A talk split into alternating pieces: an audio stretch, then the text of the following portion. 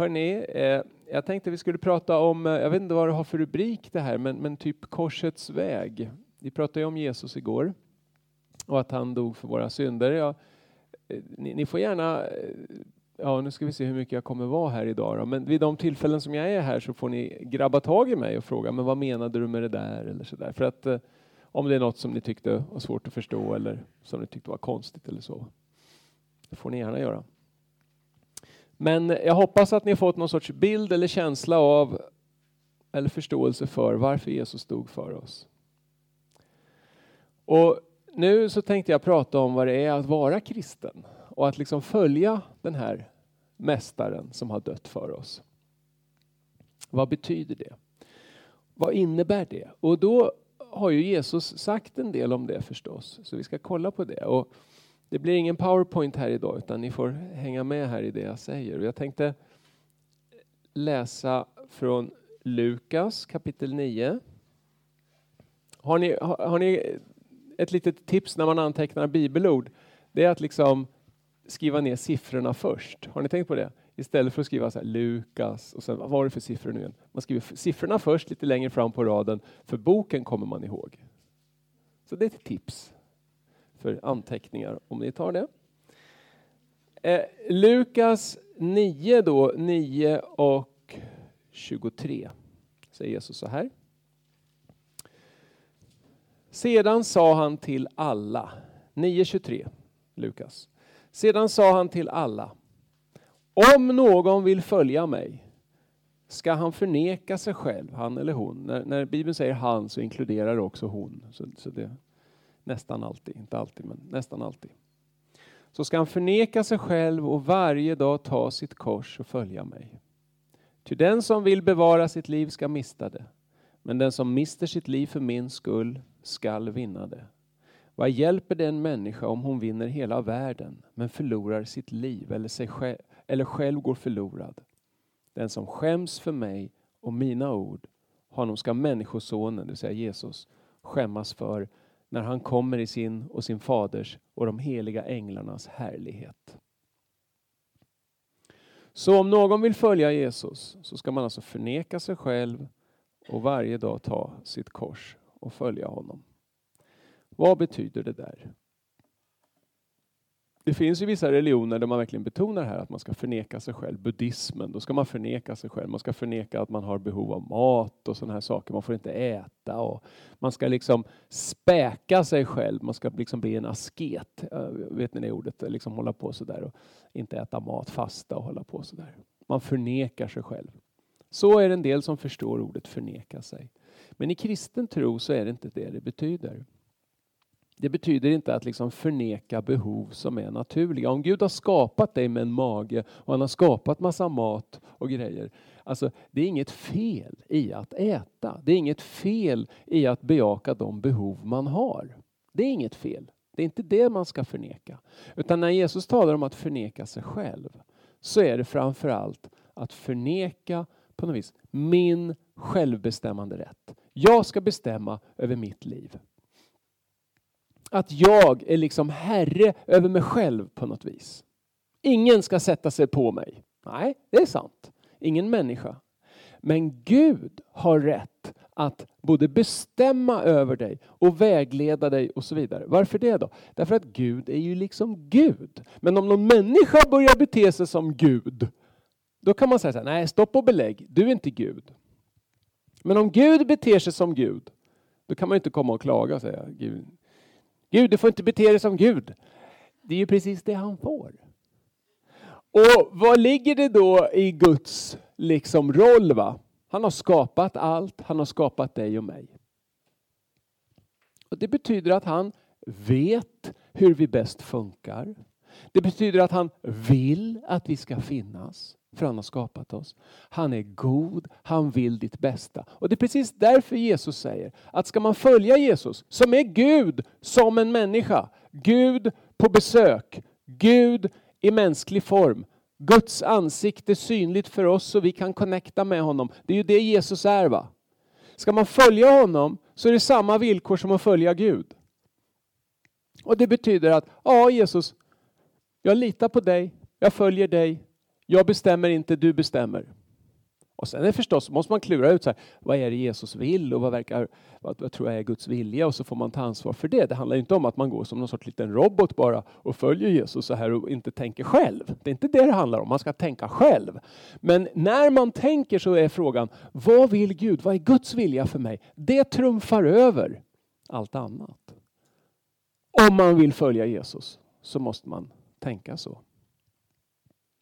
Annars går det liksom inte att följa honom. Och det ligger lite i sakens natur. Om Jesus nu är Herre, om han är Herre, om han är liksom den som har dött för dig, för att han älskar dig. Då, då ligger det på något vis i sakens natur att ja, då måste man på något vis bekänna honom för den han är. Ungefär så här. Om du har en kompis så är det ju så att din och din kompis vänskap, att ni är, liksom, bygger ju någon mening på att ni, att ni låter varandra liksom vara de man är på något vis. Om, om, din, om din kompis på något vis säger till dig så här, nej så där får du inte vara. Jaha, men jag gillar ju det här, vad det nu kan vara. Jag gillar ju att spela fotboll. Nej, det får du inte göra, fy vad tråkigt.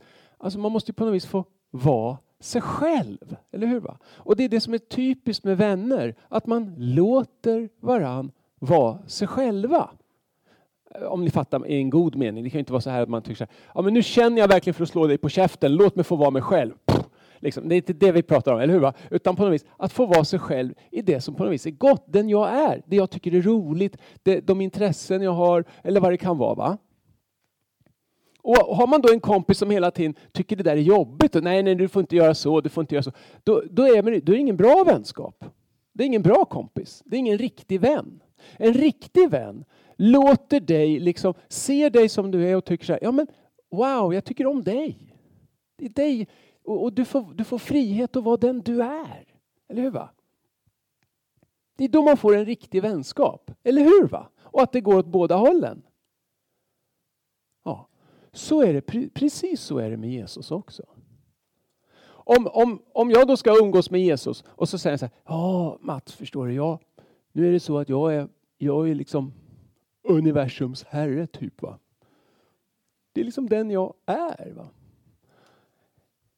Nej, jag, det, det, tycker jag inte, nej, det tycker jag inte om. Så får det inte vara. Det, det, det, det går jag inte med på. Ja, men nu är, vem ska jag vara då? Jag kan inte vara någon annan än den jag är, säger Jesus. Jag, jag, jag har skapat hela världen, Fadern och jag och den heliga Ande. Vi har skapat hela världen här och vi är Gud. liksom. Eller jag är Gud. Så, ja, treenigheten kan man ju prata om vid något annat tillfälle. Men, men liksom Jesus säger, jag är Gud. Va? Och, och så. Om jag inte vill acceptera honom för den han är, då kommer jag liksom inte få en bra relation med honom. Som det är i alla vänskapsrelationer. Och nu är han den som är universums herre, som har dött för min synd och dött för mig för att han älskar mig jättemycket.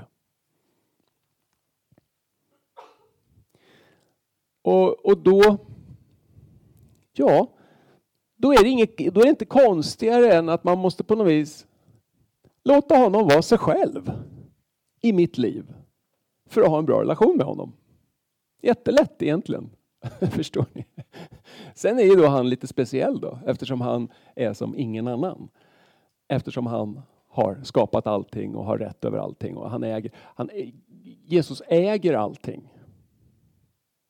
Mig är given all makt i himlen och på jorden, säger han. Så han är ju liksom lite speciell då. Lite unik kan man säga.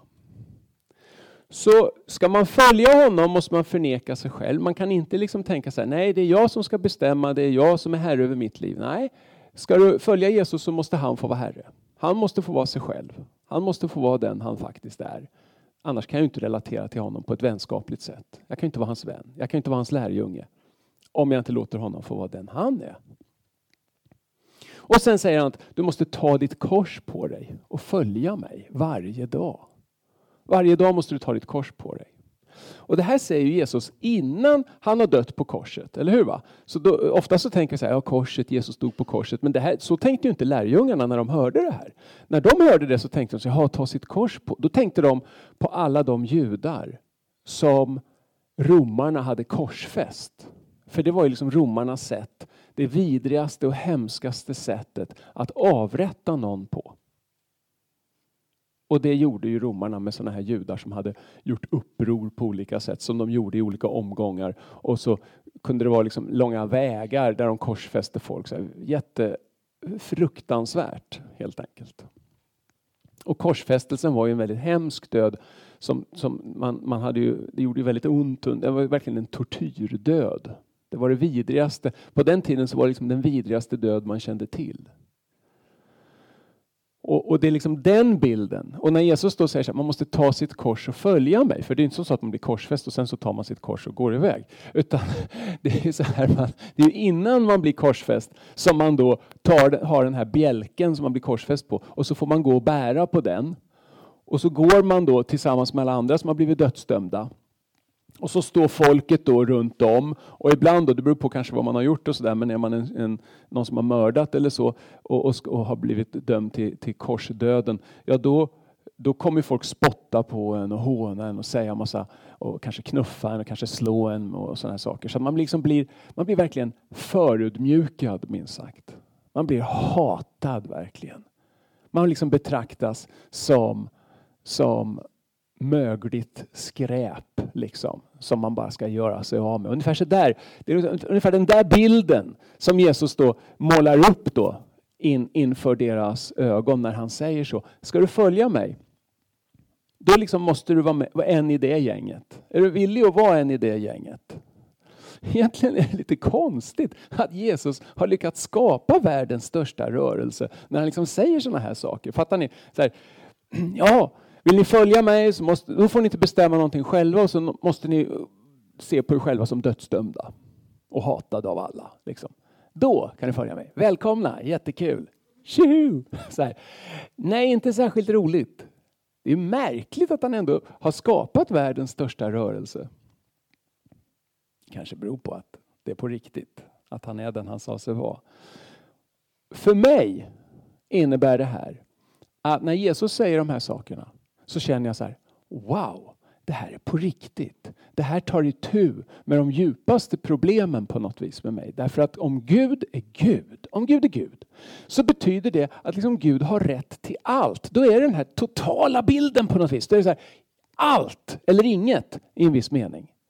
När vi pratar om mänskliga relationer och sådär, då kan det vara lite svart och lite vitt och lite blandat och lite så. Men när man pratar om Gud, för Gud är ju universums herre. Då finns det liksom inte utrymme för att ja, men Gud, kan inte du, kan inte du tycka som jag ibland? Så här, ja, det gör jag varenda gång du håller med mig, säger Gud.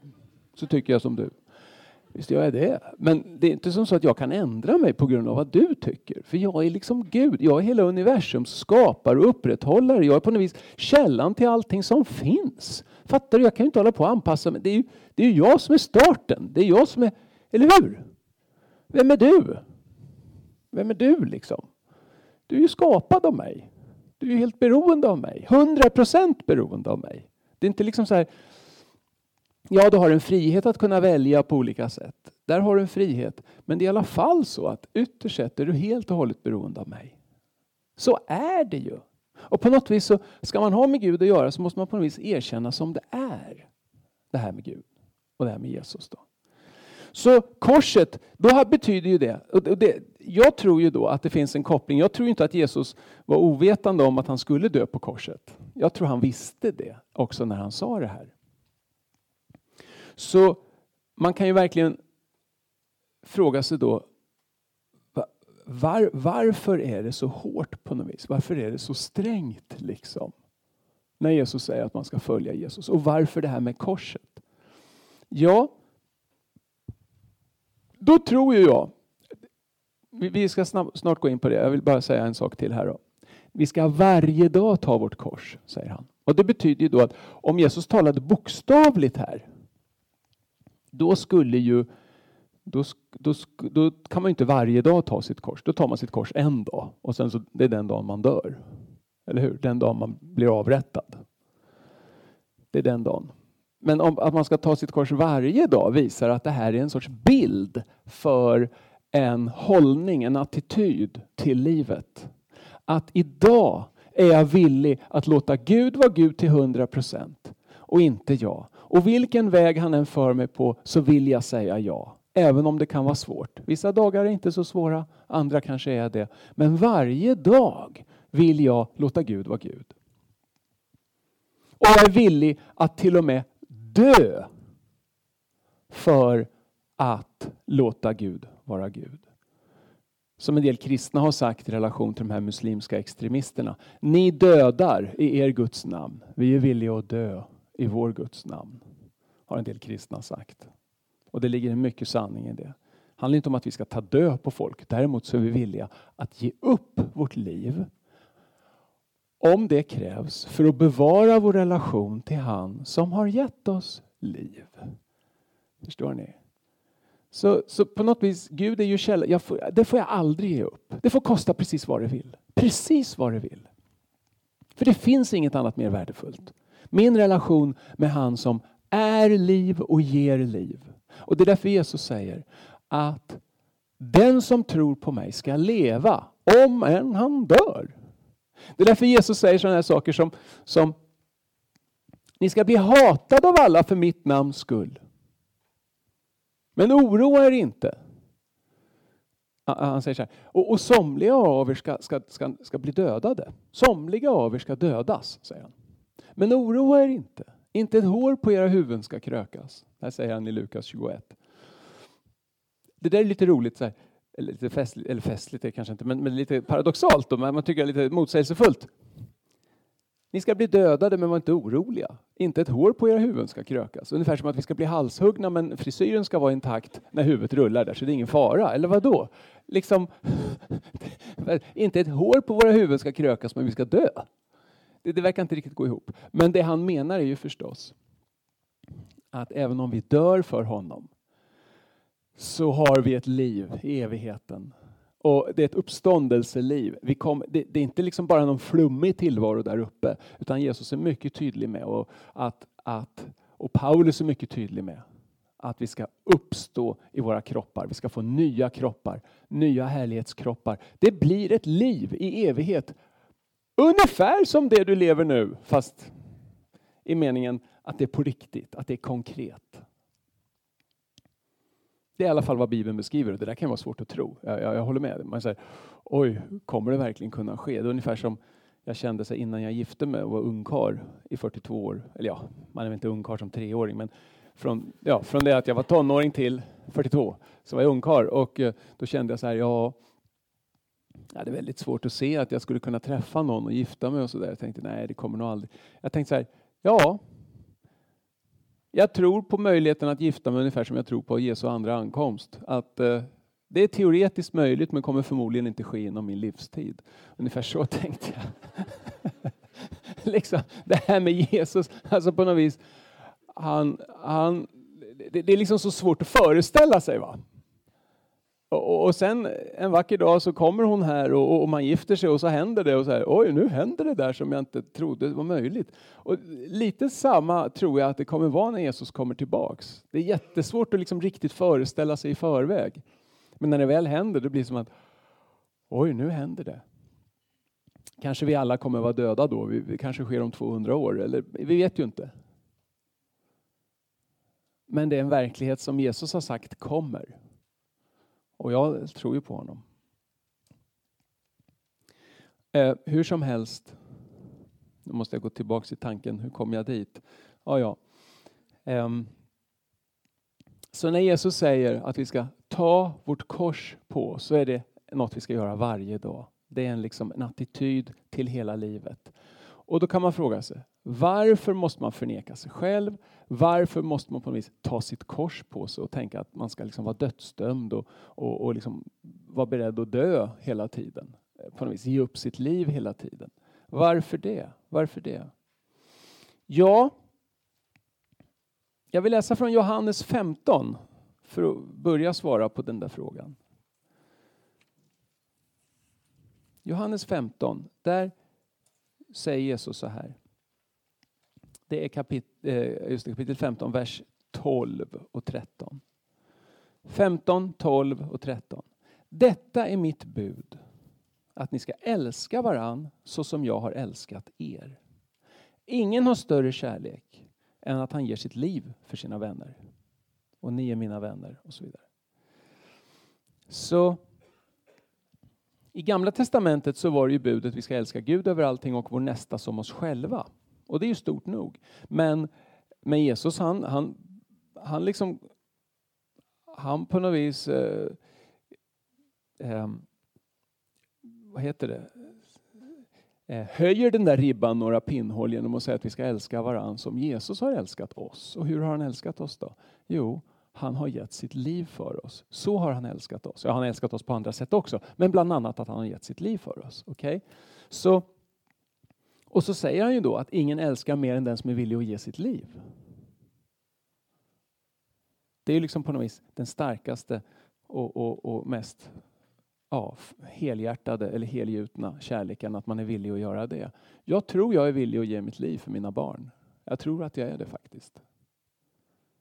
Ja, jag är det. Jag är villig att ge mitt liv för ett av mina barn till och med. För jag älskar dem. Och, och, och det är inte så konstigt. Det är ju många som kan känna så. Så märker ni då att när, när Jesus har gett sitt liv för oss, vilket han gjorde innan vi ens var hans vänner faktiskt. Så, det, Jesus, ja, så Jesus har ju rätt här, men ingen har större kärlek än att han ger sitt liv för sina vänner. Nu, nu, alltså, om man nu har vänner så, är inget större, så finns det inget större än att ge sitt liv. Det är liksom att ge sitt liv han fokuserar på. Fattar ni? Inte att, för man kan ju säga att det finns en, någonting större, nämligen att man ger sitt liv för sina ovänner. Och det är precis vad Jesus gjorde faktiskt. Att, men hans poäng är att det här att just ge sitt liv, det är det som inte går att göra. Där kan man inte göra någonting större, så att säga.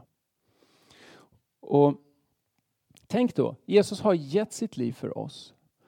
Och vi har fått ta emot honom, ta emot hans kärlek, ta emot hans offer, säga ja, jag borde dö där. Min synd är så allvarlig. Då ställer jag mig på hans sida och då är det som så, ska jag börja följa honom, då betyder det att samma sorts kärlek som han hade mot mig är nu det som jag måste ha i relation till honom. På något vis så, så när jag tar emot hans kärlek för att frälsa mig, så tar jag emot också hans kärlek som, som en sorts som en sorts attityd till hela livet och säga ja just det, nu står jag ju på din sida Jesus. Nu står jag ju på din sida. Nu är jag ju en i ditt gäng. Så den kärlek som du har haft för att frälsa människor, det är precis samma sorts kärlek som jag måste ha om jag ska följa dig. Jag måste vara villig att ge mitt liv precis på det sätt som du gav ditt liv för mig. För nu är jag ju en i ditt gäng. Nu är jag ju en i ditt gigantiska frälsningsprojekt som betyder att vi ska gå ut med kärlek, gå ut med sanning, rättfärdighet, alla de här sakerna. Guds rike, stå för det som Gud står för, stå för det som Jesus står för. Det har jag nu sagt ja till. Så nu ska jag bli ett instrument och jag måste på något vis vara villig till det. Va? Är ni med? Det är precis den där kärleken som jag fick ta emot gör att jag blir en del av honom och det är den jag måste fortsätta att leva i och det betyder att då måste jag vara beredd att bli en Jesusfigur som kan vara villig att, så att säga, ta mitt kors och följa honom. Är ni med? Fattar ni?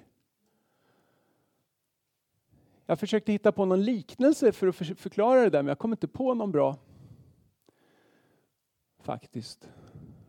Men jag tänkte i linje med kanske om man, ja, det är så mycket med att gifta sig här då. Vi ska ha sex års jubileum snart här, jag och min fru. Hur som helst, eh, på något vis den kärlek som gör att man börjar bli ett par och gifter sig. Det är liksom den kärleken man sen ska så att säga, fortsätta leva i, om ni förstår vad jag menar. Det som präglar starten ska också prägla fortsättningen. Och om starten är att han har dött för mig och då jag kommer över på Jesus sida, i Jesus team så att säga, ja då ska samma kärlek prägla också mig. Och det betyder att jag helt plötsligt, jag är ett med Jesus och då måste också hans kärlek, som är den där totala självutgivande kärleken, bli en del av min attityd. Annars så kan jag inte följa honom. Är ni med? Så korset är inte bara liksom starten, det är också vägen. Det är också vägen. Fattar ni? Typ. Mm. Och, och då betyder det då att älska, så att säga, att stå för en massa saker som allting som Jesus står för vill vi försöka stå för. Inte på det sättet att din personlighet ska försvinna, utan det är, ibland så har ni den här What would Jesus do-bandet, har ni, har, är någon som, ni känner till det va? Ja, precis, ni har, där har du det.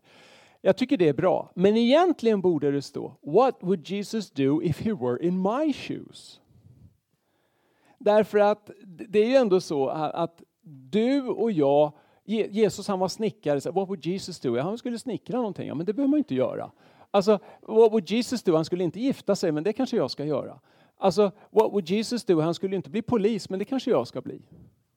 Så, så, så på något vis är det ändå så att what would Jesus do if he were in my shoes? Om han var i mina skor, i min livssituation, vad skulle Jesus göra? Så det är inte som så att Jesus vill utradera liksom, din personlighet eller din kallelse, utan snarare så att Jesus vill så att säga, verka i och genom just dig. Just den person du är. Just den kallelse du har. Vi är ju som en kropp, säger Paulus, där man har olika funktioner. Och han säger då, tänk om alla var samma, tänk om alla var ögat liksom och det inte fanns några ben och så där. Det skulle bli ganska förvirrat om man då ska ta sig fram som öga och måste rulla fram. Då, kommer man inte, då kommer man inte ens kunna se ordentligt. om man kommer få grus i ögat. Och, och, och så vidare. Så, att, så att poängen är verkligen det. Vi är inte samma. Det handlar inte om att vi ska bli lika för att vi följer Jesus. Utan det handlar just om att Jesus ska få vara Jesus för dig i din situation med din personlighet. Och därför måste tänka så här, okej okay, vad är mina gåvor? Vad vill Gud? Hur, hur, hur vill Jesus använda mig? Hur är jag en unik så att säga, blomma i Herrens trädgård? Eller vad man ska säga. Fattar ni vad jag menar? Så, so, so, so what would Jesus do if he were in my shoes? Och, och, och då betyder det då, dels så betyder det någonting om kärlek. Vi måste vara villiga att älska. Och här, här blir liksom frågan, hur mycket älskar du? Hur mycket bry, alltså älskar, då menar jag inte den där bubblande känslan, utan jag menar så här, hur mycket är du villig att liksom verkligen bry dig om andra människor, tjäna andra människor, lyssna in. Liksom, den som är liksom lite mobbad i klassen, du står på den personens sida hoppas jag. Kärleken kräver det. Du kan inte ignorera den som blir mobbad i skolan. Utan du ska ställa dig bredvid den personen. Och, och, och du ska utmana mobbarna och säga så här, ska ni mobba henne så får ni mobba mig också. Kärleken, den är tuff. Jag kommer ihåg en kille, jag fakt, jag var innan jag var kristen, men jag tycker jag kan ta det som exempel i alla fall. En kille, han blev, han blev eh, ja, de slog honom, det var några killar som trodde han hade skvallrat om någonting, jag vet inte vad det handlade om faktiskt. Men de, de slog honom och, lyckade, och rev liksom i örat så att det började lossna lite grann. Örat så här. Man var tvungen att sy och så där. Och det där, jag blev väldigt upprörd över det. Så jag, jag säger inte det här för att upphöja mig själv, men jag var ju lite modig och jag är fortfarande lite modig. Men så, mod är en del av min personlighet. Så att jag, jag var jätterädd för de här killarna också, tuffingarna på skolan. Men jag sökte upp dem för jag blev så upprörd. Och så frågade jag så här, ja, med lite svordomar och allt sånt som jag hade bakat in också. Då, vad fan håller ni på med? Ni kan inte göra så här. Och, så och, och, den här killen han förklarade, ja men han hade skvallrat och sådär. Eller hade han det då? Eller trodde du det bara? Ja men vi, ja, men vi trodde han hade gjort det. Okej, okay. så, så du tycker att det är okej okay att jag samlar ihop ett gäng grabbar och för att jag tror att du har gjort någonting så, så tar vi och, och möblerar om facet på dig. Är det okej okay det då? Ska vi göra det? Ska vi säga så? Nej, det är väl inte, det är väl inte så. Nej, just det. Så du har gjort fel, fattar du det? Det här var inte okej. Okay. Det här var absolut inte okej. Okay. Så där höll jag på. Det, slutade, två, det var framförallt två killar som var så här, Adam och Nisse hette de, som var väldigt eh, tuffa liksom, och jag var rädd för dem. Den ena av dem, han liksom, nej, nej det är klart, det var ju kanske inte rätt. Och den andra, han, så här, man börjar prata om, ja, men jag har så himla jobbigt hemma. Och han, han liksom, det blev en sån här själavårdssituation där helt plötsligt. Nåväl, så jag fick ju försöka trösta. Jag var pastor redan innan jag blev kristen. Eh, Alltså att, att, att, jag kommer ihåg en tjej, hon blev mobbad för att hon var, blev kristen faktiskt. Och jag var ateist, men jag ställde mig på hennes sida. Jag kommer ihåg en tjej som skulle, ja de höll på att göra taskiga saker. Nej vänta nu, det var en annan kille de mobbade. Hur som helst, det var flera mobbningssituationer. Jag kommer ihåg en tjej, henne lyfte jag upp så här. Alltså, jag tog tag i henne och sa, Hörru du, du gör inte så där mot min kompis. Hon hade varit jättetaskig. Man kanske inte ska hota och sådär, okej okay då. Men, men att, att verkligen gå in i situationen, ta ställning för, rätt, för det som är rätt. va? Våga gör det i all sin dag. Därför tillhör du Jesus. Tillhör du Jesus, då har du sagt ja till den kärlek som ger sitt liv. Fattar du? Du har tagit emot den kärleken och du har ställt dig på den kärlekens sida. Så nu är det dags att börja våga leva ut den. Och du kommer bli radikal alltså. Och du kommer göra skillnad. Tro mig, om du vågar, för det handlar om mod och här, kan man ju, och här får man ju peppa varann. Här behöver man varann, här behöver man vishet. Man kan fråga, hur ska ni hur ska man göra i en sån här situation och så. Det är inte så lätt. Men Fly inte undan. Och var inte en fegis, utan våga stå upp för kärlek. Nu tog jag upp det här med mobbning, men det är ändå lite aktuellt. Ni går i skolan allihopa. Och det där är ju verkligen en situation som gäller varenda dag. För en del stackars elever och en del kanske till och med finns här som blir mobbade. Du kanske blir mobbad för att du är kristen eller mobbad för något annat. Så, så det är vidrigt och tror man på Jesus så kan man liksom inte bara blunda för det här. Va? Då måste man. Då måste man göra någonting. Annars är du inte sann mot den kärlek du själv har tagit emot. Du måste våga offra någonting. Och här är det så här, jag vet inte om ni känner till det här, men det är hemskt. Det är hemskt hur vi människor är. Man har gjort psykologiska undersökningar. Det här, eh, är, går ni i gymnasiet eller vad går ni? Jag har liksom glömt bort. Det är gymnasiet. Vilka läser psykologi? Ja, vilka känner till Solomon Ash och, och, och, Stanley Milgrams eh, experiment? Ja, men precis, ni känner till dem. De här auktoritet och lydnad och sådana här saker. Det är en situation då där, där de um, tar in då försökspersoner, kanske ett helt gäng då så här och så, och så delar de upp dem då slumpvis, tror man, fast det är inte det, det är förutbestämt. Då. Eh, några ska bli lärare, några ska bli elever.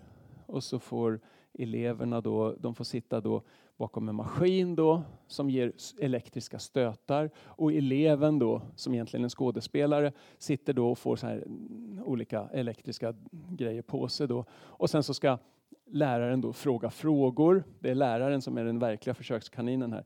Läraren ska fråga frågor då, så här om olika ord och sådär. Och när eleven då, som är skådespelare, svarar fel så ska läraren då ge en stöt. Tryck, liksom, och, och, för varje fel så ska läraren skruva upp elektriciteten, då, voltgraden då, för varje gång. Och så står det på den här maskinen då, liksom kraftig stöt, eh, farlig stöt, livsfarlig stöt och sen står det så XXX bara liksom på den starkaste. Så här. Och så är det då en, en, en försöksledare, då, en man med vit rock så här som står då och säger då, när, när då läraren säger att ah, han mår ju dåligt, han för då är det så, när han då ger en stöt då, så, så första gången så säger skådespelaren då så här, aj, aj. Nästa gång så här, aj! Och sen ah! så här, och bara skriker har sig. Han får ju ingen stöt på riktigt, men det vet inte den här, den här läraren om då. Och, och, sen, liksom, och sen då vid sista då så, så liksom bara uh, svimmar den här personen av. Då är frågan, hur många? Hur, och, när, när då den här läraren då inte vill längre och säger nej, jag, jag, det här är ju hemskt, han mår ju dåligt, det gör ju ont, vi kan inte hålla på så här. Då säger, då säger den här mannen med vit rock, experimentet kräver att du fortsätter. Du måste fortsätta. Och då är frågan, hur många är det som så att säga bara köper det och liksom bara fortsätter? Det var ungefär 65 procent som gick hela vägen. Ungefär 6 av 10. Och det finns massa saker, det där kan ni läsa om. Väldigt många. En majoritet lyder i en sån situation. Det här var ju kanske då på 70-talet, men man har gjort det här experimentet även i nutid och så. Det, det, är väldigt många som bara lyder. Här är frågan, vilken auktoritet är det du har i livet? För om du inte har Jesus som auktoritet, då kommer du ha andra som auktoriteter. Du kanske tror så här, nej jag har ingen auktoritet, jag har bara mig själv som auktoritet. Skitsnack! Ingen har bara sig själv som auktoritet. För vi sitter i ett samhälle, vi blir påverkade. Det är därför som om, om du har två punkare som ser ut likadana som bär och så undrar man så här, varför blir du punkare? Ja, men jag kände liksom att det här är jag. Det här är jag. Okej, okay, hur kommer det sig att du är likadan som han då? Om det där är du och så vidare. Har du inte blivit påverkad utifrån överhuvudtaget på något vis? Jo, det har de ju. Och det har vi ju allihop. Det är ju bara så. Vi blir påverkade och det är därför som grejen är, om du inte har en auktoritet som heter Jesus, då kommer du förmodligen inte ha kraft att stå emot grupptrycket. Det är därför som det är så viktigt med Jesus. Det är därför som det är så viktigt med Gud. För, och det är därför som Gud blir så vred när vi missbrukar det där. När man använder Gud för att gå ut i krig och sådana här saker. När man använder den auktoriteten. Fattar ni vad jag säger? Att ska du våga gå emot gruppen, ska du våga gå emot de tuffa grabbarna eller tuffa tjejerna, liksom, då måste du ha en, en trygghet, en sorts auktoritet som är starkare. Och det är precis det Jesus är och vill vara i ditt liv. Och det är det du sagt ja till när du sagt ja till honom. Så att älska, och, och, och sen då så, så, är det ju så där, för att fortsätta det här med, med konfliktsituationer då och grupptryck och sådär. För Jesus säger då i Johannes 15, så säger han så här, vers 18 till 23. Om världen hatar er, så tänk på att den har hatat mig innan den hatade er. Hör ni till världen, och världen betyder då liksom det som är utanför Guds rike. Världen används på två olika sätt i Bibeln. Dels positivt, Gud har skapat världen, men också negativt, det som de som står emot Guds rike. Och det är så Johannes använder det här. Och Jesus använder det här. Hörde ni till världen skulle världen älska, älska er. Men nu hör ni inte till världen, utan jag har utvalt er och kallat er ut ur världen. Därför hatar världen er. Kom ihåg vad jag sa er, tjänaren inte för mer än sin herre. Har de förföljt mig så kommer de förfölja er. Har de tagit vara på mitt ord så ska de ta vara på ert. Men allt detta kommer de att göra mot er för mitt namns skull, därför att de inte känner honom som har sänt mig. Den som hatar mig hatar också min fader. Så när Jesus med sin kärlek kommer och frälser mig, då blir jag en del av hans team, jag ställer mig på hans sida och säger du har rätt, min synd förtjänar döden, det här är fruktansvärt. Jag, jag säger ja till dig, jag säger du har rätt Jesus, döm mig så att säga och i din dom frikänn mig och ge mig uppståndelseliv. Och då är jag på ditt team. Och det betyder att jag ska leva i samma kärlek, men det betyder också att jag så att säga ärver alla de konflikter som Jesus står i. Helt plötsligt så gäller alla de konflikterna mig. Helt plötsligt så är den här krocken mellan den fallna världen och Guds rike en krock som jag finns rakt in i. Om ni förstår vad jag menar. Den drabbar mig. Därför att, varför hatade de Jesus? Därför att han kom från Fadern. Man, om, man, om man säger jag vill inte ha med Gud att göra. Man tänker kanske inte så. Men i verkligheten är det så. Därför att jag vill bestämma själv över mitt liv. De som tänker så hatar Gud i hjärtat. Och då kommer de hata Jesus. Och då kommer de hata alla som följer honom. Och faktum är att jag har blivit hatad eh, och gör, är fortfarande hatad. Eh, det finns de som önskar livet ur mig. Det finns, jag har fått mordhot till och med. Ehm, jag var med på ett tv-program en gång, det handlade om abortfrågan då. Och eh, då var det någon som sa så här, ja, hade jag en kniv nu så skulle jag sätta den i honom. Och det var en journalist som hörde det och som skrev en krönika om det då. Att hade jag en kniv nu så skulle jag sätta den i honom. När man tar ställning mot mobbarna, när man tar ställning mot dem som tycker att det är okej okay att döda ofödda små människor, när man tar ställning mot det som är uppenbar ondska, då utsätter man sig själv för hat. Då blir man hatad. Och det är precis vad Jesus vill att du ska göra att du på ditt sätt, i dina situationer, med din personlighet ska gå emot ondskan. Du ska älska det som är gott, du ska hata det som är ont i den meningen att du så att säga går emot det. Paulus säger i Efesierbrevet eh, så säger han så här, att vi ska inte ta del i mörkrets gärningar utan vi ska avslöja dem istället. Jesus säger att människor hatar en, de hatar ljuset, för ljuset kommer och lyser upp deras onda gärningar. Det här säger han i Johannes 3. De lys, ljuset lyser upp onda gärningar och håller man på och gör on, onda saker så vill man inte få strålkastarljuset på sig. Men vi kristna, vi ska vara de där som skvallrar. Ja, det ska vi. Jag kommer ihåg i lumpen så var det en kille, de satt några stycken där och skulle göra något bus, någon sån här, de skulle busa på något vis. Jag kommer inte ihåg vad de skulle göra, någonting. Och jag stod där vid min lucka och höll på och så här. Och så, så, så, så såg de att jag liksom hörde vad de sa. Selander, du, du kommer väl inte skra, eh, eh, vet du, du kommer inte skvallra, tack jag tappade ordet. Du kommer inte skvallra här och berätta för kaptenen vad vi tänker göra. Och då sa jag så här, ja men killar, ni är väl sådana killar som står för det ni vill göra va? Eller hur? Ni är väl inga fegisar? Ni står ju för saker, eller hur? Så det är väl ingen fara, sa jag. Och sen gick jag tillbaka till skåpet. och då sa de så här, nej killar vi skiter i det här, vi, vi skiter i det här, sa de. Varför ska jag skydda dem som vill göra dumheter? Varför det? Varför det? Det finns ingen som helst motiv till det. Hörrni, om ni vill göra dumheter, fine, jag är inte med på det. Jag tänker avslöja er. Ha! Det buset tänker jag göra mot er. Du, du. Varför inte? Vad är det för fel på det? Varför ska man skydda dem som gör dumheter för? Varför ska man skydda deras dumheter från att avslöjas? Nej. Vi ska avslöja mörkrets gärningar, men när vi gör det, då kommer vi bli väldigt illa omtyckta. Av inte alla, men många.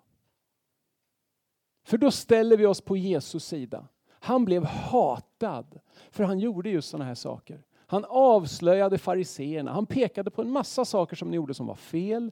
Och, och, och, han var väldigt arg på dem. Och det var väldigt kärleksfullt av honom att göra så. Mot dem. Är ni med? Att följa Jesus betyder alltså att den kärlek som ligger bakom korset måste jag på något vis leva i. Det betyder att jag måste vara villig att ge mitt liv. Och det hat som ligger bakom korset, korsfäst, korsfäst, korsfäst.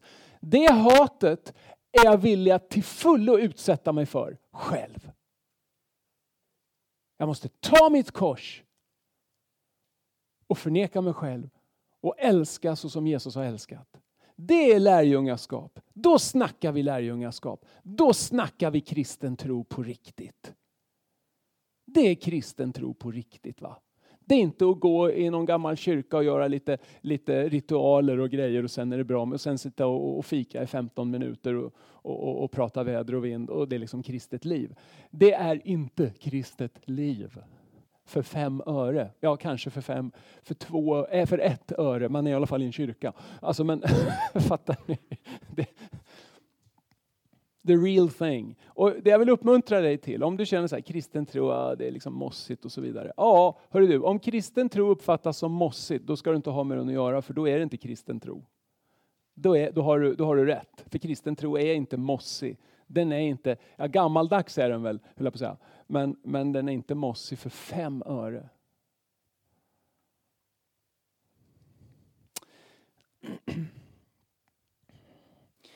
Nu då så ska jag prata lite till, eller jag kanske inte har så mycket mer tid. Vad är klockan? När ska jag sluta? Jag borde sluta nu va? Va? Eller, eller slutar det hel? Elva? Eller kvart i? På schemat står det kvart i. Jag får, Pelle ger mig lite nåd här. Nu då, så, så är det ju så, man kan tycka då så här, men vänta här nu då. Varför ska Jesus hålla på och prata om att mitt liv, jag förtjänar döden och han måste dö för mig och allting. Det är så himla radikalt på något vis. Varför måste det vara det? Kan det inte vara lite mer relaxed på något vis? va? Och det har att göra med hur allvarlig är sjukdomen? Hur allvarlig är situationen?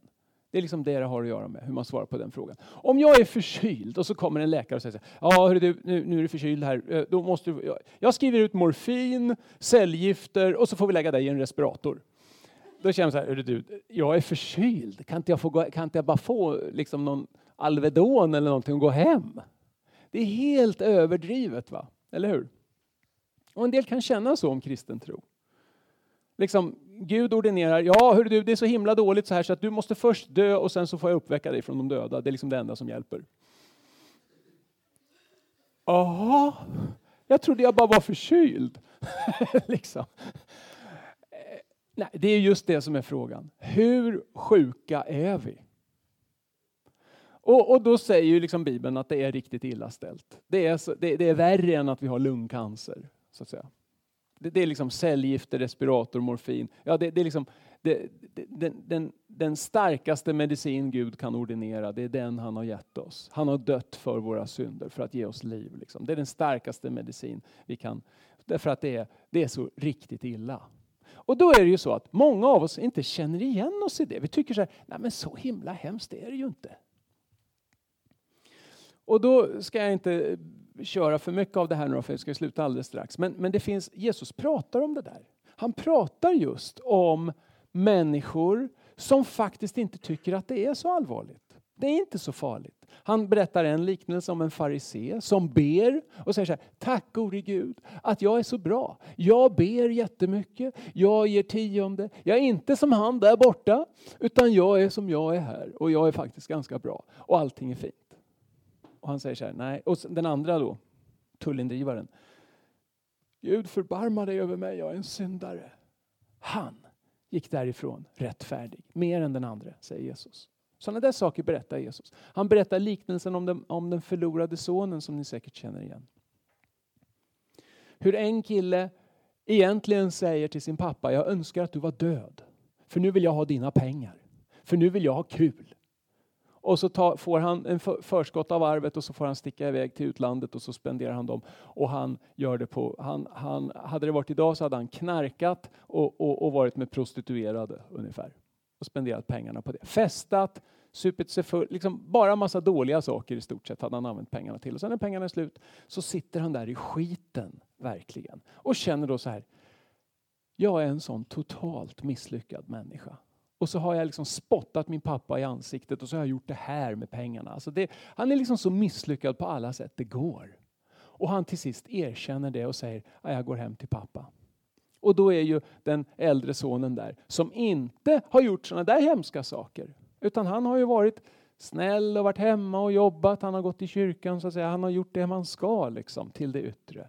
Men han blir ju så himla upprörd och säger här kommer han tillbaka och så blir det fest liksom han har spenderat dina pengar med horor. Precis så står det. Jesus sa så själv. Det här är inte rättvist. För den hemmavarande sonen, den äldre sonen, han tyckte inte att han var så hemsk. Men egentligen är det här liknelsen om de två förlorade sönerna. Den ena är förlorad helt uppenbart och han får komma hem. Men den andra han är hemma så rent formellt har inte han gjort så mycket hemskt. Men han är också förlorad. Därför att i sitt hjärta så ser han inte längre på Gud eller på sin pappa som en pappa. Och han ser därmed inte på sin bror som en bror utan han ser på honom som en konkurrent. Han ser på honom som en, en som ska liksom tävla med honom om, om liksom pengarna eller gunsten. Eller liksom, ja. Han har tappat sin relation med sin pappa. Han älskar inte sin pappa, han älskar inte sin bror. Och även om han lyckas så att säga leva på ett sådant sätt så att hans vad ska jag säga, själviskhet inte syns, inte får samma negativa konsekvenser, så finns den där i alla fall. Och är i princip lika hemsk, lika äcklig om du vill, som den förlorade sonens själviskhet. Så det man måste göra för att fatta varför korset är viktigt och varför, varför det måste göra på något vis för att fatta varför lärjungaskapet är så radikalt. Det är att man måste fatta någonting om sig själv. Och våga ställa de där riktigt jobbiga frågorna till sig själv. Och våga erkänna att ja, nu, om, Gud, om människor verkligen såg in i mitt hjärta nu så skulle de ju tycka att jag var hemsk och fruktansvärd. Ja, det kanske de skulle tycka. Men vad gör det vad folk tycker? Gud ser ju redan det där. Han ser, så, så, du kan lika gärna berätta det för människor. Du kan lika gärna sticka hål på bubblan och säga som det är. Och det häftiga är att när man gör det, när man bekänner sin synd, när man bekänner sina hemligheter på något vis, det där som man riktigt skäms över i sitt eget liv. Alltså. När man gör det, då upplever man att oj, dels var det inte så farligt. Och dels upplever man en sorts befrielse. Jag har fått säga som det är. Jag är älskad ändå. Jag är accepterad ändå av Gud själv. Han har till och med dött. För, han håller med om att det där är skit. Men, och därför dog han för mig. Så, så Gud erkänner fullt ut att ja, du har helt rätt. Det där är helt oacceptabelt, det där du bär på. De där attityderna, de där känslorna som är enormt själviska. Väldigt små i meningen att det är liksom ingen generositet. Du tänker inte på andra, du bara tänker på dig själv. Och som en liten fyraåring, liksom, jag vill, jag vill, det, det, det. Den attityden, vi har alla en liten fyraåring inom oss, även om man är 54 så har man det. Ja, Jesus säger precis så där illa är det och jag vet det och det är därför jag dog för dig. Förstår du? För jag har tagit hand om det där. Jag har betalat för det där. Så det finns frihet.